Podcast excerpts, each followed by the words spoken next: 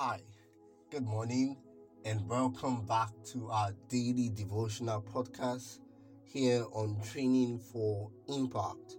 I am still a Amadi Cup, and it is such a privilege to share this series with you. This series is titled once again, You Have a Brain, and we are on day five right now, and I thank God for the progress. Did you know that you have the ability to control your brain thoughts and your pattern of thinking?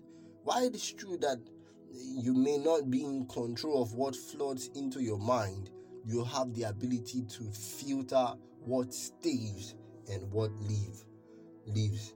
Many people love to play the victim game. You know, we, we hear lustful sentences like, oh, I can't stop thinking about ah, I cannot stop drinking. Eh, no, we hear those I cannot, I cannot, I cannot. That's what the devil wants. He wants us to continue to say, I cannot, I cannot. I find, find ourselves powerless in, in, in, in many situations. But God has given us a spirit of power and of a sound mind. Okay? Naturally, indeed, very few want to take responsibilities for, for their action and so it's easy for us to blame everything and everyone but ourselves, you know, for the wrong choices that we make. Yet the devil, yes, it's true that the devil, right? It's true that the devil has the ability to corrupt your thoughts. But the power to control your brain lies in your hands alone. I think of many a times when, when I talk about addiction, addiction to food, to sex, to drug, to pornography. The, the society sees it as a disease. Okay, sometimes uh, they are generous, they see it as a, a disorder. Others see it as a possession in, in the spiritual uh, circles. Yet, all of it starts with you yielding your standards, you know, trading one thought at a time for something less than God's best. Whether it's addiction, whether it's possession, whatever it is, it is you yielding your thought, one thought at a time, for something less than God's best. Listen to what the book Education, page 127 says. It is within the power of everyone to choose the topics that shall occupy the thoughts and shape the character. Did you hear that? It is within the power of everyone to choose the topic that shall occupy the thought and shape the character. Then in the book Our High Calling, page 112, it says, No one but yourself can control your thoughts. In the struggle to reach the highest standard, success or failure would depend much upon the character and the manner in which the thoughts are disciplined. Did you, did you get that? No one but yourself can control your thought.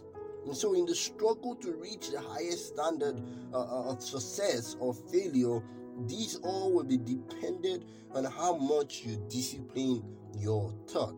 So, how do we guard it? That's a very important question.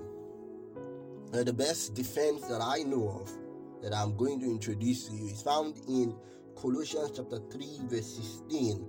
The Bible says in Colossians chapter 3, verse 16, let the word of Christ dwell richly in you. Let the word of Christ dwell richly in you. The next verse in verse 17 suggests that when this is so, our thoughts, our words, and deeds would, um, you know, glorify God when the word of God dwells richly in us, our thoughts, our words, all of them will glorify God. Here's what the Adventist Home says Adventist Home, page 401, um, paragraph 6. This is what it says Satan's work is to lead men to ignore God. Listen carefully now. Satan's work is to lead men to ignore God to so engross and absorb the mind that God will not be in their thoughts. This is what Satan wants Satan does not wish the, the people of God to have a knowledge of God. And if he can set in operation, listen now, if he can set in operation games and theatrical performances that will so confuse the senses of the young that human beings will perish in darkness while light shines all about them. Satan is pleased. Did you catch that?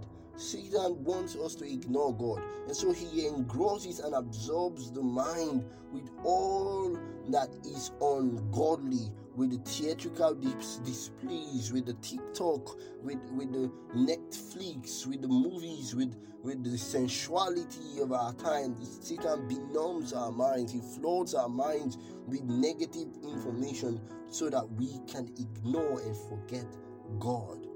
That's what He does to you in your studies. That's what He does to you in your spiritual life. And we must let the Word of God dwell in us to combat all of these negative influences.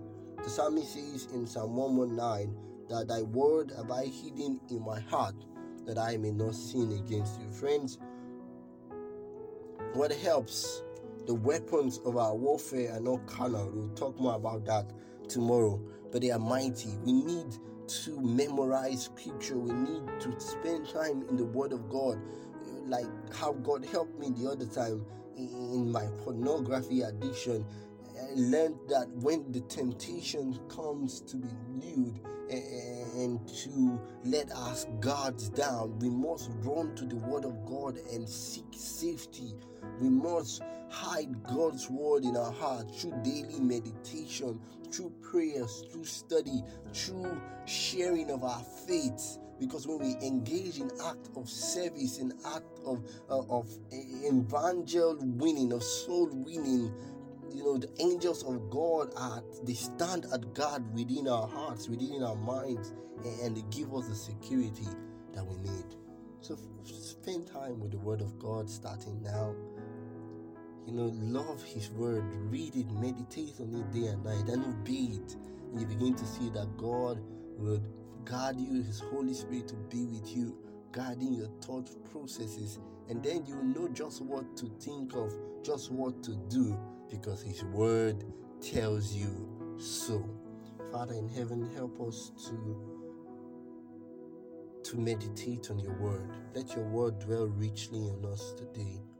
Help us to spend time reading it, reading it, meditating on it, obeying you.